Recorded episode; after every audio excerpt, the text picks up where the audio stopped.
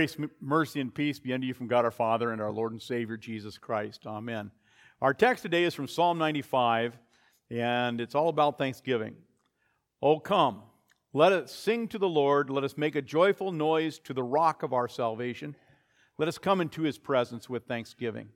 Let's make a joyful noise to him with songs of praise. For the Lord is a great God and a great King above all gods. In his hand are the depths of the earth. The heights of the mountains are also his. The sea is his, for he made it. And his hands formed the dry land. Oh, come, let us worship and bow down. Let us kneel before the Lord our Maker, for he is our God, and we are the people of his pasture and the sheep of his hand. Dear friends of Christ, I don't know if this sounds familiar, but uh, it's from the Order of Matins, the, that morning service that we have from time to time. And, and so for this Thanksgiving, I thought we'd, we'd focus on that. Uh, from the first word of our text, it's the most important word, really come. Come. Our entire psalm is about thanksgiving from beginning to end, and the, and the first word is the most important come.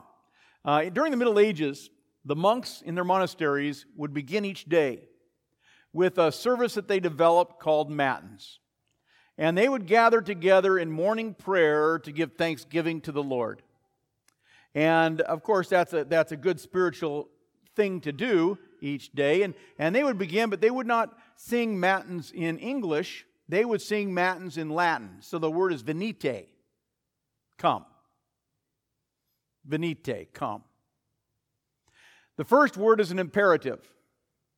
God commands you. Come. Come into the sanctuary. Come and sing my praise. Come and give me thanks, venite. So, the first thing, if we want to get Thanksgiving right, is to come. And so that's our theme this morning or this evening. I wrote down morning. you have come. And it's good that you've come. Uh, congratulations. Good job, because that's what the psalmist is teaching us today, right? Thanksgiving begins with arriving. Arriving in the sanctuary, coming to worship Him, coming to give thanks, coming to sing your hymns, coming to say the prayers. With all the preparations you have for tomorrow, with the families coming in, the places possibly you have to go, you've laid all of that aside and you've chosen to come.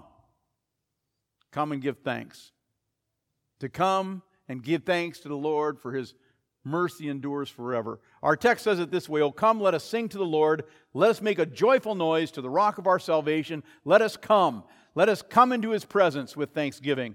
And let us make a joyful noise to him with songs of praise. That's what we've been doing. Hymn after hymn. Thanksgiving, it flows from within. And I hope that as you're singing these hymns, that it's flowing from your heart. It's so easy to show up for a Thanksgiving service and just have it be a, you know, something that we do, an activity, without engaging your heart and being thankful. But when you truly stop to think of all that we've been saying and all that yet in this service will be said, we're thankful for a God who blesses us so much. And it flows from within, but thanksgiving just begins within as an individual, but the very nature of Thanksgiving isn't that we keep it quiet. The very nature of Thanksgiving is that it becomes public. The very nature of Thanksgiving is it becomes corporate, is that we all gather together in the presence of God in the sanctuary to acknowledge to you and you acknowledge to me God is the provider of all things. God is great, and we're not ashamed. We're not ashamed to acknowledge with all the fellow redeemed of First English and, and, the, and the visitors and guests who join us, and we make music to the Lord. We sing hymns of thanksgiving. We lift up our voices. Why? Because God deserves it. Our God deserves it for all the things He's done, blessing us physically, blessing us spiritually. Martin Luther reminds us of all that in his small catechism, which we read just a little while ago. He says, God provides us with all the wants of our bodies, such as food and drink and clothing and shoes, house and home, fields, cattle, money, goods, a pious, godly spouse, pious and godly children, pious and godly servants, pious and godly, faithful rulers, and good government and good weather, peace and health, discipline, honor and good friends, faithful neighbors, and the like. You know, so if you hear all of this and you've been reading all of this and you come to this service and you keep quiet about it all, in this hour of worship that we're gathered here to give thanks, and you're not making a joyful noise in your heart to God, and you're not singing hymns of praises, you're doing the National Day of Thanksgiving, and thanks to God, a great disservice. So you sing, and so you come to participate. And even those of you who can't carry, carry a tune, you know, at least you join us by following along with the words, or some of you who can't carry a tune, you don't care. And you join and you sing in anyway because you know that God doesn't care about what is in the voice, He cares about what is in the heart. And we know we're forgiven. We know we're spiritually blessed. We know we're the people of God, and, and we praise Him. We come to gather.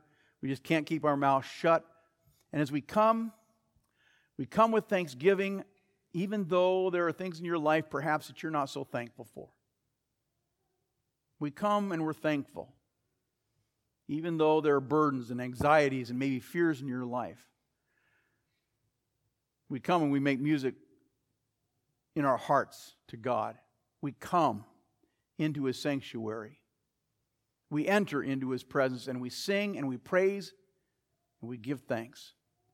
And all this praise is a foretaste. It's just a taste. It's a, it's a prelude of the coming feast that we're going to have in heaven and the great thanksgiving we'll have in his coming kingdom for all eternity.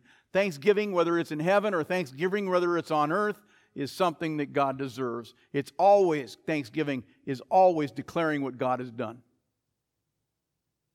That's what thanksgiving is. I'm thankful because God has done something. I'm thankful because God has done something for me. Psalm 95 gets to the heart of the matter. It says, For the Lord is a great God. He's a great king above all gods. The deep places of the earth are in his hands. The strength of the hills is the hills is his also, and the sea is his, for he made it, and he formed the dry land. Thanksgiving is all about who God is and what he's done. And of course, we acknowledge that. It, it, we all, we all have our personal taste, our personal preferences, but it's not about us.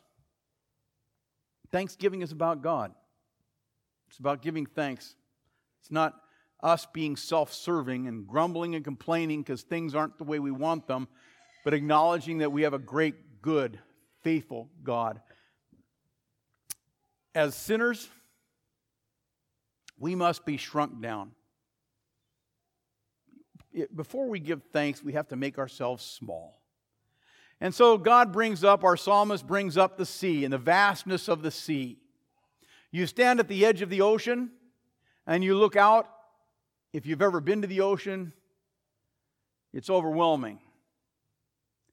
And there's no land on the other side. And if you know, if you were to venture out into that wild blue, yonder that you just keep going and going and going and going and going and going, larger than any desert, the vastness of the sea. The vast waters make us feel small. In ancient times, the seas were unknown, the seas were uncharted, and so the seas represented everything that, we're, that we can't control. The seas represented the things that threaten us, the things in life that scare us, the things that terrify us, the things that are beyond our ability to, to mold and shape and control. But worship, when we come to God, it puts it all in perspective. Worship, thanksgiving makes us small, and we acknowledge He's the one, He's the giver of all good things. We are small in comparison to the vastness of the sea, of the unknown. God is not small in comparison to the vastness of the unknown. God created the unknown. God made the unknown. He understands the unknown. He controls the unknown. And what we deem to be unknown, he is the master seaman, the captain, the creator. And so when our hearts are out of control with thanksgiving, we praise God. Thank you, God, for being a great God. You're the one who created the seas and everything that's in them. The strength of the hills is yours also. Psalm 95 reminds us, For the sea, for the sea is his, and he made it. In other words, the waves, those things that threaten to wash you away, the power of the waters, those frightening things, those things that keep you awake at night that you worry about, the things that you can't control, God controls them.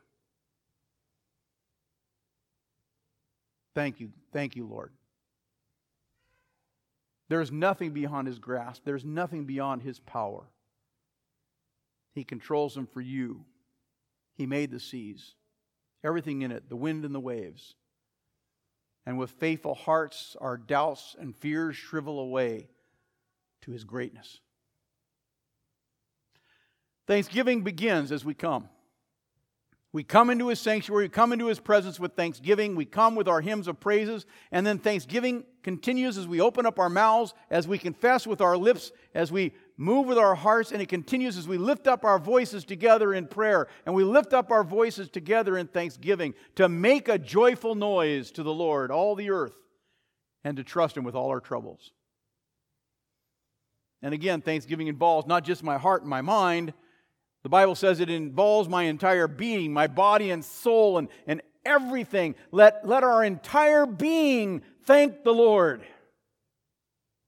Everything that is within me, praise his holy name. Oh, come, let us worship, let us bow down, and let us kneel before the Lord our Maker, bowing down, making us small. We all know what bowing down is. We all know what kneeling is before the Lord. Making us small so that we can understand the vastness of His control. When you bow down, you make yourself small, and Thanksgiving is all about shrinking us down to size.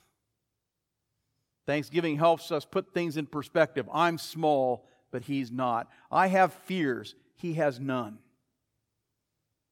I don't, I can't control things, He controls all things. So we see things as they, as they are. We're created by God, we're directed by God, and everything is run by God. Uh, our thoughts are not his thoughts, our ways are not his ways, says, says the Bible, right? And it doesn't matter. Martin Luther says, when speaking about these things we can't understand, he said, if you cannot understand how these things could be, then grant the Holy Spirit the honor of being more learned than you. For you are to deal with Scripture in such a way that you bear in mind that God Himself has said what is written. I am God. I am in control. Give me thanks and praise. And the psalmist says, Let us then worship, let us bow down, let us kneel before the Lord our Maker. And you know what it means to bow down. You know what it means to kneel, to make us even smaller. And then the word worship. The word worship literally means to, to, to lay down on our bellies, to prostrate ourselves. You can't get any smaller than that before the Lord. Worship. Get on your bellies, make yourself small. The psalmist reminds us because he's our God, we're the people of his pasture, we're the sheep of his hand, and he feeds us and He cares for us and He provides us. You are His, and He is your shepherd, and He loves you. The psalmist tells us in Psalm 95, it teaches us that, that, begin, that Thanksgiving begins with us coming into His presence. Thanksgiving continues with us singing praises, singing the hymns, because we're the people of His pasture. The plenty we receive is the plenty He provides. The plenty we enjoy is a plenty he supplies. Food, drink, house, home, wife, children, all good gifts. All from his hand from thanksgiving. And all those good gifts culminate until Christ returns. And in returns, he's going to welcome you into his new kingdom and the land flowing with milk and honey, honey on a new earth with your new glorified bodies. And you know what he's going to say? Come. Amen. Now may the peace of God that passes all understanding keep your hearts and your minds in Christ Jesus into life everlasting. Amen.